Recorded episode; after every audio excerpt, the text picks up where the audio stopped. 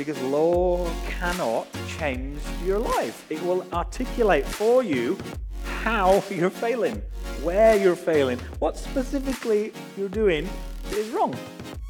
But love, God's love changes lives. Because when you accept, when you experience God's love, it makes us want to change.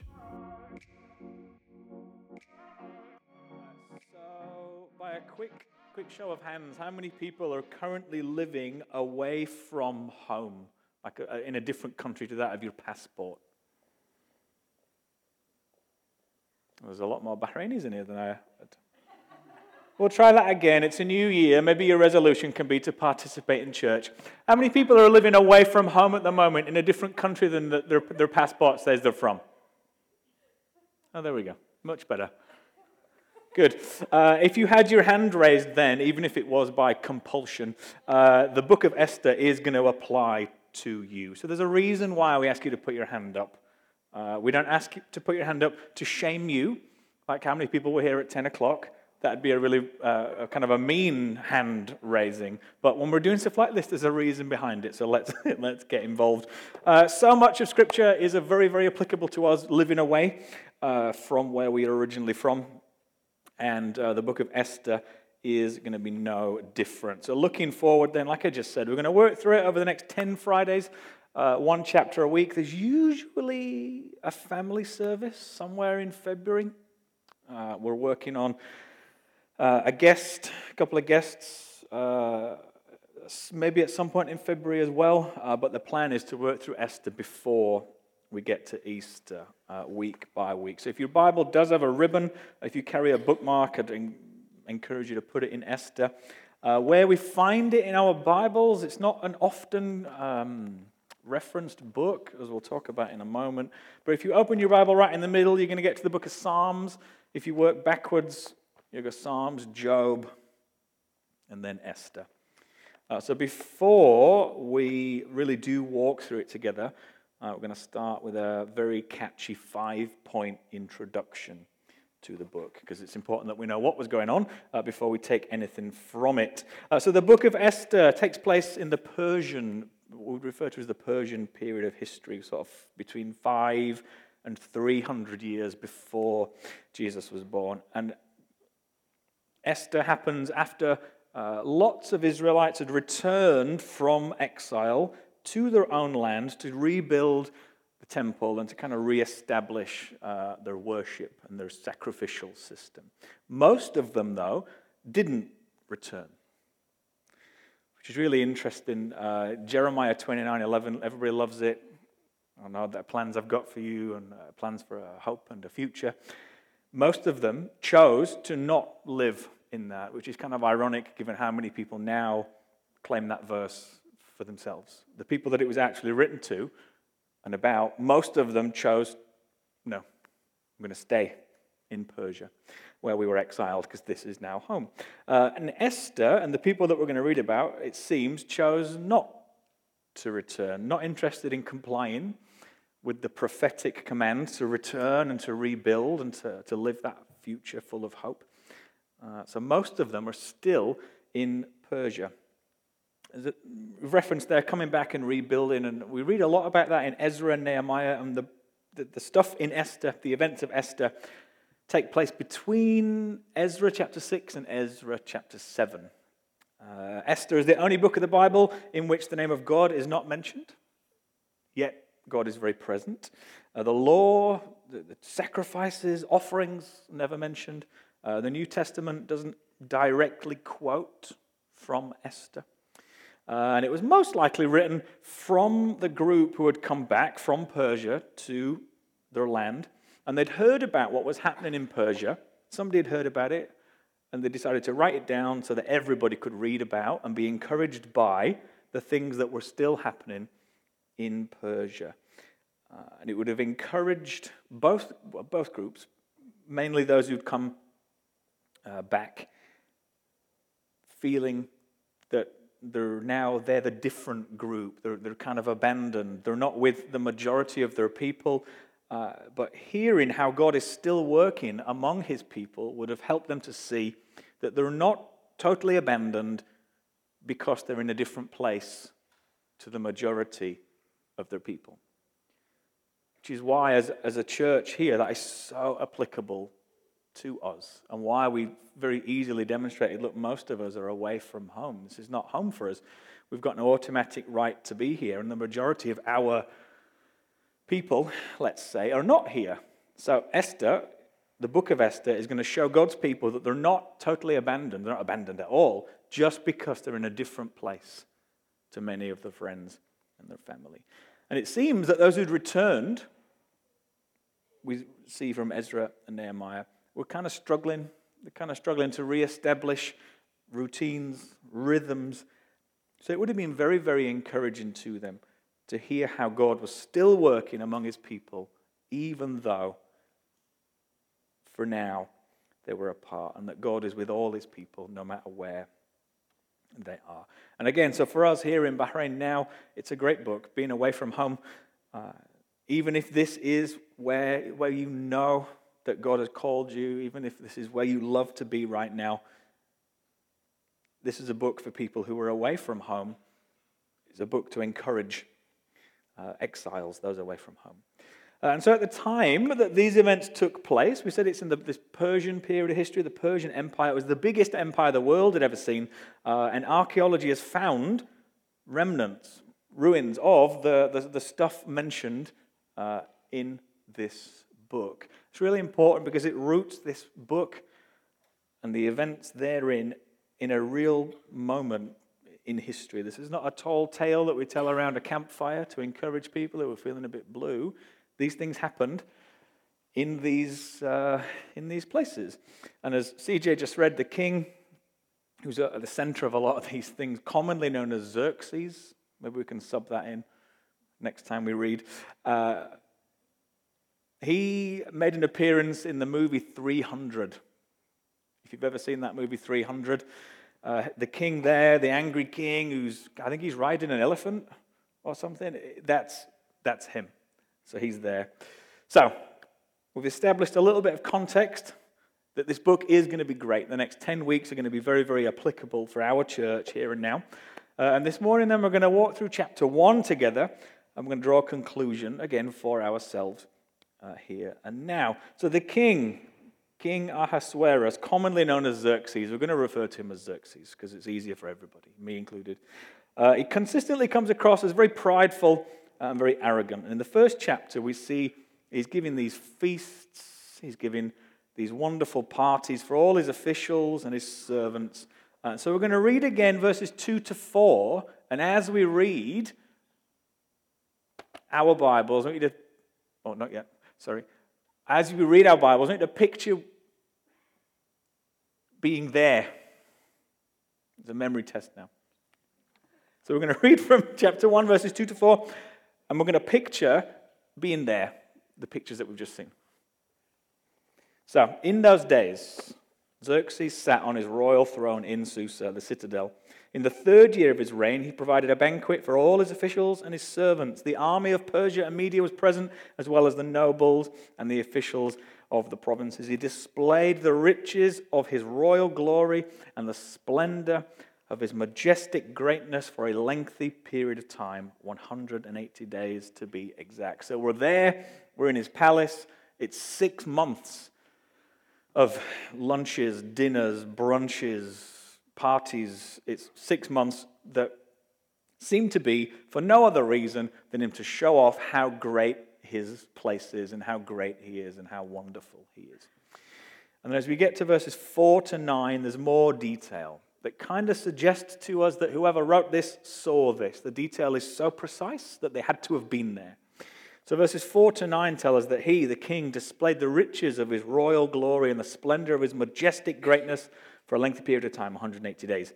When those days were completed, the king then provided a seven day banquet for all the people who were present in Susa, the citadel, for those of highest standing to the most lowly. It was held in the court located in the garden of the royal palace. The furnishings included white linen and blue curtains hung by cords of the finest linen and purple wool on silver rings, alabaster columns, gold and silver couches displayed on a floor made of valuable stones of alabaster, mother of pearl, and mineral stone. Drinks were served in golden containers, all of which differed from one another. Royal wine was available in abundance. At the king's expense, there were no restrictions on the drinking, for the king had instructed all his supervisors that they should do as everyone so desired. Queen Vashti also gave a banquet for the women in the royal palace.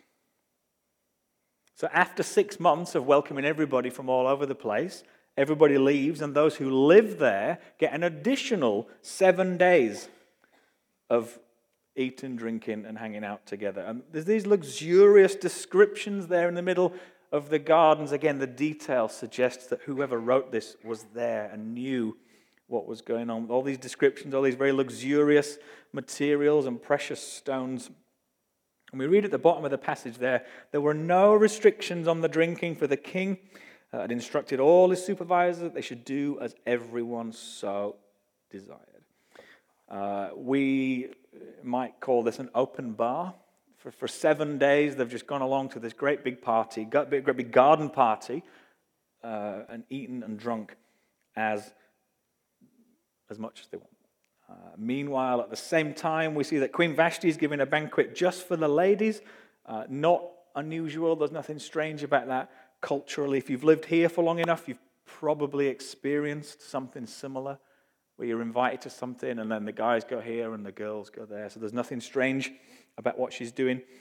And as this progresses, this six months followed by a week, the king then makes the first of loads of terrible decisions there in verse 10. And it's really important that we see that he makes this really bad decision as he was feeling the effects of the wine. He's had six months and a week, and now he thinks he's in a great place to make some really big decisions. So on the seventh day, he's feeling the effects of the wine. He orders the seven eunuchs who attended him to bring Vashti in to the party, into the men's side of things, into the king's presence, wearing her royal high turban he wanted to show the people and the officials her beauty, for she was very attractive. So he's had six months of showing anybody who wants to come, look how great we are, look at all our stuff. Then he's got a week, just the people who live in this place, let's do it even more. And now at the end of that, he wants to up it again and he wants to bring his wife in. Look how great she is is up in the boasting every time. And he wants to now bring his wife in in front of his friends. And there's people there gathered to say, Look, uh, look how beautiful she is. She was very attractive. And so, as we move through Esther, there are going to be loads of kind of smaller secondary lessons as we draw a big primary conclusion. And the first one here is, is really, really clear drunk decisions are bad decisions. We can all agree on that. Drunk decisions are bad decisions. Paul writes really clearly about this to the Ephesians don't be drunk with wine, it's going to ruin your life. Instead, be filled with the Holy Spirit. Rather than controlling yourself and your thoughts and your actions and your responses, when you're drunk, something else is controlling that. But Paul says, don't be drunk with wine because that will ruin your life. Instead, be filled with the Spirit. So, if we're going to give over control of ourselves our thoughts and our actions and our reactions, if we're going to give over control of ourselves to something, the very clear counsel of Scripture is that for the born again believer, that is not to being drunk. If we're going to let anybody else make decisions for ourselves, it's not our drunk self. It's instead be filled with the Spirit, God's Spirit that indwells you as you put your faith and your trust in Jesus. So, back in Esther, Xerxes wants to show people how great his wife is. And if, we, if, if that was an isolated sentence all by itself, there's nothing wrong with that, is there? Looking for some male uh, feedback here. Telling people how great your wife is is not a bad thing, is it? No, thank you. First week here, and we're already engaging. You can come back. Guys, it's all right to tell people how great your wife is, isn't it? Oh my gosh, Jason, thank you. Maybe we need to Where's Dave? Get something on paper for like a marriage weekend or something. Maybe just a men's event where we talk about how great our wives are. Mine is. So is Brandon and so is Jason's. Anyway, so uh, he wants to show people how great his wife is, which is great, but He wants to parade her around in front of a, a bunch of boozed up people, which is not okay. And he wants to show off how great his wife is, but it's after six months of, of, of, of, parties. It's a week of intense drinking. And now, at the end of that, as he's feeling the effects of it, he thinks, now I'll get Vashti in. Uh, and that's the best way to do this. The best way to show off how great my wife is and how much, how great she is, basically. The best thing, way to do that is to command her to come here now. So, guys, it's all right to sh- tell people how great your wife is. Ladies, does that work when it comes across as a command? Now, come here now. I say so. Sounds like you were talking to a, a dog. I come here now. Or else, is what he's done. And then, different, if you read around this, different sources are going to give different thoughts about what's going on. Some people think that he wanted her to come in to dance. Some people think that the turban is all she was wearing. Either way, Vashti says no and chooses instead to keep her modesty and dignity intact. She's not there to be paraded around in front of a bunch of drunk friends of her husband, which is quite fine. We're quite comfortable with the decision that she's made. And it's not explained why. Uh, the, the suggestion that it was to dance, the suggestion that you know, she's leaving her clothes behind, is just not written there. We need to be really careful making arguments and, and making points from the white spaces uh, in our Bibles whatever the reason was that she said no, unfortunately for Vashti, there were terrible consequences. Uh, but interestingly, in kind of history that's outside of the pages of the Bible, she reappears later on uh, as the mother of the next king.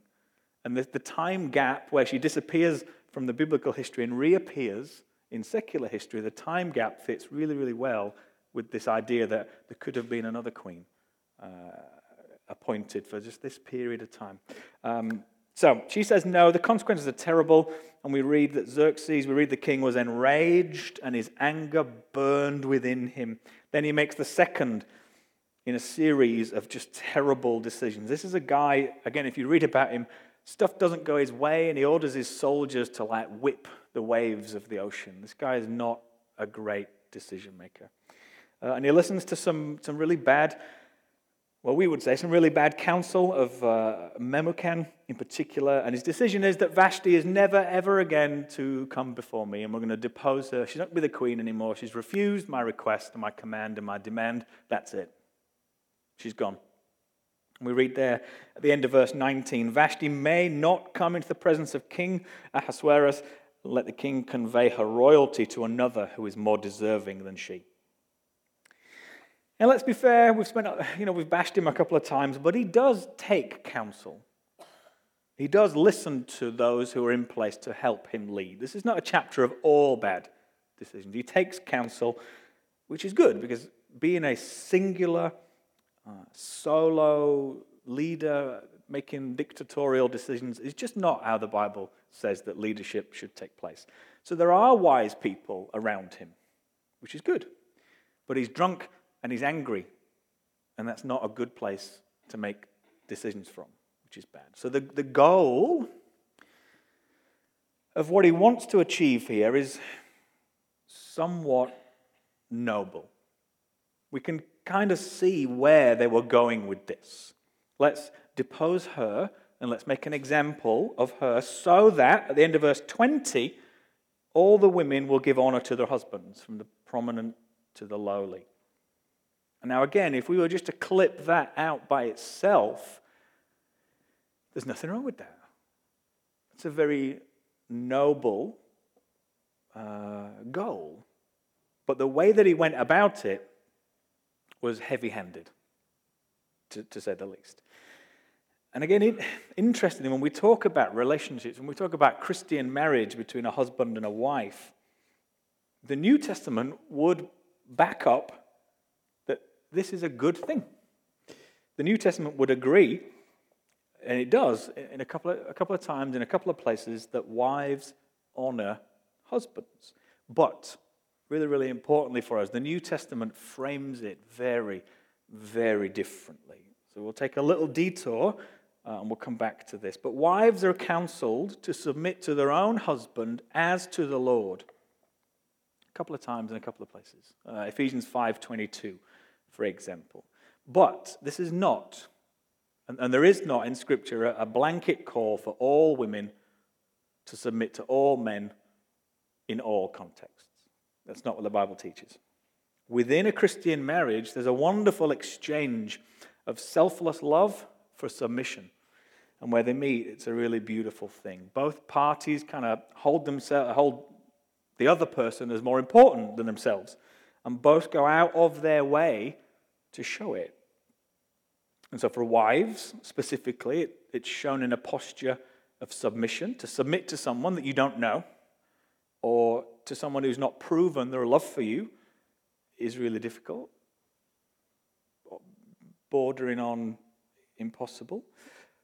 To submit to someone that you know beyond all doubt is going to take care of you and loves you more than themselves is a much more achievable task for most people. And then the other side of the coin, the husband, as his first priority, needs to seek the good of his wife. It's really plain and simple. When a husband loves his wife like this, there's no stigma, there's no reservation in that call to submit because the wife knows that she's submitting to somebody who wants what's best for her. And the husband knows that his job is to provide what is best and to, to, to love her more than himself.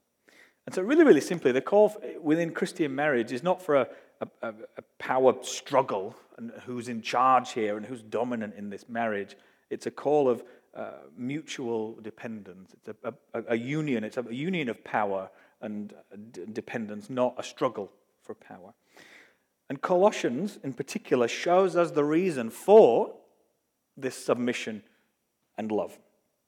And so the exhortation in Colossians uh, about uh, submitting and about, about loving comes right after well, well, we'll read it together first. Let the word of Christ dwell in you richly, teaching and exhorting one another with all wisdom, singing psalms, hymns, and spiritual songs, all with grace in your hearts to God. And whatever you do, in word or deed, do it all in the name of the Lord Jesus, giving thanks to God the Father through him. Wives, submit to your husbands, as is fitting in the Lord. Husbands, love your wives, and do not be embittered against them. So the two exhortations there submit to your husband, love your wives, comes the very next sentence to whatever you're doing in word or deed, do it in the name of the Lord Jesus, giving thanks to God through him. And so the exhortation to submit to your husband becomes in the name of Jesus and giving thanks to God. Wives, submit to your husbands. And for the husbands, it becomes in the name of Jesus and being thankful to God, love your wife. And that's so much more powerful than, hey, Vashti, in here with your turban on now. It's so much more powerful and uh, such a, a much more beautiful relationship when, in the name of Jesus and giving thanks to God, submit to your husband. In the name of Jesus and giving thanks to God, love your wife. or not. Uh,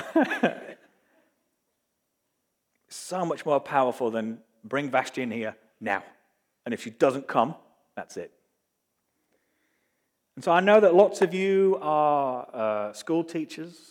Uh, some of you know that I was a school teacher too. Uh, thinking about you going back to school and it's a new term, you get some new students. I don't know if you would agree, but inside you want to go in there and you want to lay down the law, this is my classroom, I'm the boss in here. You're just going to do whatever I say. I know everything, you know nothing. Is, what you, is how you want to conduct yourself as a school teacher. And if you're thinking, no, it's not, well, then I don't believe you. You do. You want to go in there and you want to be respected, feared a little bit. You want to be that teacher I can see some, te- some of the teachers smiling. You want to be that guy. Uh, but for me, that never worked. that, that, never worked as a teacher. Laying down the law never really worked for me. Uh, perhaps it was the classes that I was given. Uh, perhaps I'm just not very good at laying down the law. But the student teacher thing despite what you might want to do, works best when you approach them with love and not law. When you walk in there and say, I'm the boss, I know everything, you know nothing, the average, for me, teenaged high school student is going to turn around and say, No, you don't. They're just going to contradict you, whatever you say. And it's that old thing of they don't, they don't care how much you know uh, until they know how much you care, which is a little bit cheesy, uh, but it's true. They don't, they don't care that you're their new teacher. Uh, they don't care that it's your classroom when you're the boss until they know that you care uh, about them. And, you know, in that model of, you know, um, looking after a classroom with love and not law, there are going to be times for honest and frank conversations. If you copy this off the internet one more time, you're not going to pass this class. You, you need to be able to say stuff like that in love, um, but most of the time, you're going to get more from students when you give more to students, not try and govern them with law. Unfortunately, uh, here in Esther, though, the king he pushes ahead with this drunken, angry decision where he commands and demands things uh, of his wife. And he moves forward with this really bad decision. We see there in verse 21 the matter seemed appropriate to the king and the officials, so the king acted on the advice of Memucan. He sent letters throughout all the royal provinces to each province according to its own script and to each people according to their own language, that every man should be ruling his family and should be speaking the language of his own people. He's doing his best, well, he's doing everything to just rule by law. Do this because I've said so, and I'm the king. And so we, it'd be very easy for us. We could stop here and we could make Esther chapter 1 about marriage. We could make Esther chapter 1 about drinking to the point of being drunk. We could make a really moral case for making good decisions. And then we could spend some time kind of like beating ourselves up about the times in our lives when we've not made good moral decisions. But Jesus said in a few different places that all of Scripture points to Him. And so there's going to be a big picture case of that through Esther. But but now, here, uh, Esther chapter 1, how does this take us to Jesus? And I think it's how we see it in how the king sought to bring Vashti in. It's so important. How he seeks to bring her in, how he seeks to influence her behavior is so important. He tries to do that with law. Come in here now, or you will face the consequences. That's their, the covenant of their relationship. I am the king, you're the queen, but we're not equals. Whatever I say, you're going to do it. And if you do, everything will be fine. But if you don't, there are going to be some consequences. And I think that gives us here and now a really strong takeaway. Because under the new covenant, under the way that now we relate to God, the, the, the promise that God will forgive your sin and restore you to right relationship with Him when you turn to Him with repentance and faith in Jesus. Under that relationship agreement, covenant, rather than commanding you and me to do this or that, rather than putting that harsh and heavy yoke of law upon us, as we see here with the king's command and Vashti's refusal, the God of the Bible, the Christian God, desires that we live lives that honor him and one another, not now because of law, but because of love. And so, as the king wanted to change circumstances and wanted to, to have Vashti do some stuff based on law, do this or face the consequences, God wants you and I to grow, to be changed. As Peter writes, to grow in the grace and knowledge of our Lord and Savior Jesus. And God's motivation towards you for doing that is love now. And it's not a legal partnership, it's not a legal relationship anymore. Because God loves you to the point of death and beyond. In sending Jesus, he demonstrated as in, in the most spectacular way possible, his great love for you, not the spectacular power of his law. God has demonstrated his great love for you and for me in sending what we needed to be saved from the consequences of our sin that the law brings to light, that highlights for us. We read in, you know, whilst we were sinners, Jesus died for us. It's a wonderful example. It's the best example of his love for you, not his great love for his own law. Rather than now command and decree that we've got to live like this and do this or else face the consequences, just living like robots with flesh and blood as the king wanted Vashti to be. God, first and foremost, loves you because law doesn't change lives, love does. If law could have changed lives, it would have changed lives. If we could live under God's law and, and earn and deserve our way back into right relationship with Him, if we could avoid uh, transgressing His law, then, then we would. We would earn ourselves into eternity by ticking all the boxes that the law provides for us. If we could use God's law to change our own lives, to become better people, we would. We surely would have. Now, let's be clear as well, even though we're talking about love as being superior to the law, a better way, as Paul uh, refers to it, God's law is still perfect and holy, and it does set that perfect standard for all people. Psalm 19 says, that all the Lord is perfect, and it preserves one's life. So the problem is not the law, the problem is with us.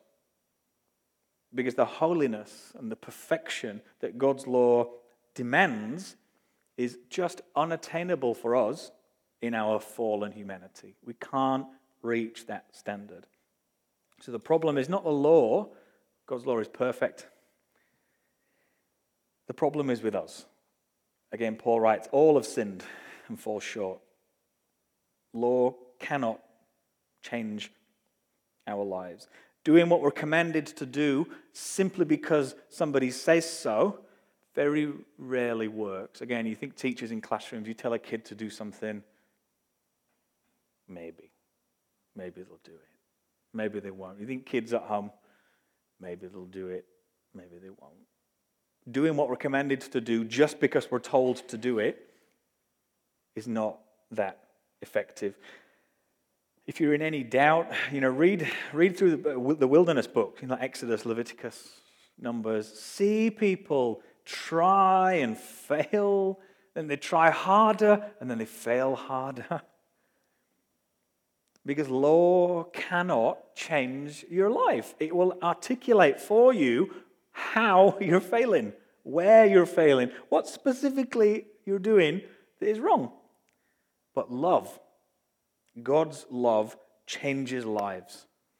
Because when you accept and when you experience God's love, it makes us want to change by our own volition. It changes what we want to do with our free will.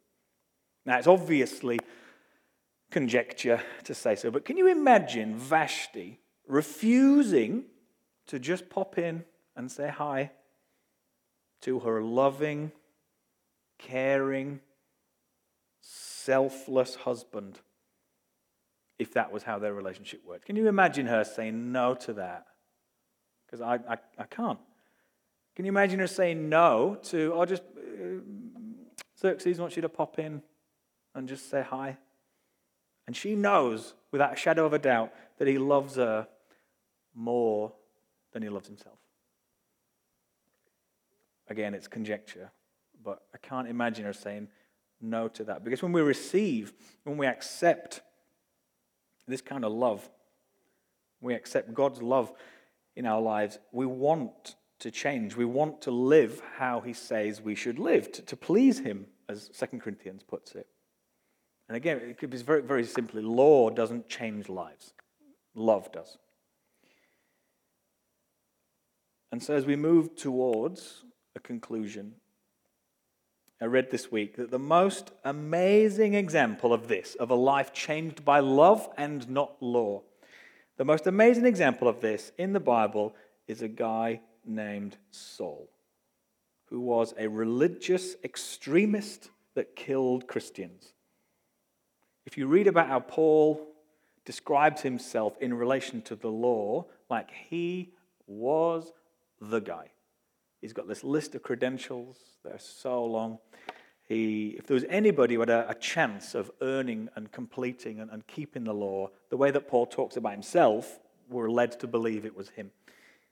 One day, on his way to Damascus, he encountered the resurrected Jesus, the living embodiment and example of God's love for you. Love changes everything, and we experience the greatest love of all when we turn to God in repentance and faith in Jesus to cleanse us of all unrighteousness. Saul's life, and then Paul, Saul's life changed as radically as he was trying to change it with law. It changed as radically as that when he encountered the resurrected Jesus, because God's love changes lives an encounter with the resurrected Jesus, the living embodiment and pinnacle example of God's love for you, changes lives. So I would leave you this morning then with that question Has God's love changed your life? Have you had that encounter with the risen Jesus, experienced God's great love for you, and has that changed your life? So, as we move into a, a time of prayer, we'll just maybe invite Brenda to, uh, to play for a couple of minutes. And I want us to personally consider as we move into prayer has my life changed? Have I encountered and experienced God's great love for me, best shown in the person and the work of Jesus? Is my life changed? And if it is, you can thank God for that. And if it isn't, today is a great day for you to pray for your life to be changed. So we'll spend a few moments in, uh, in personal prayer and then close. Would you bow your heads?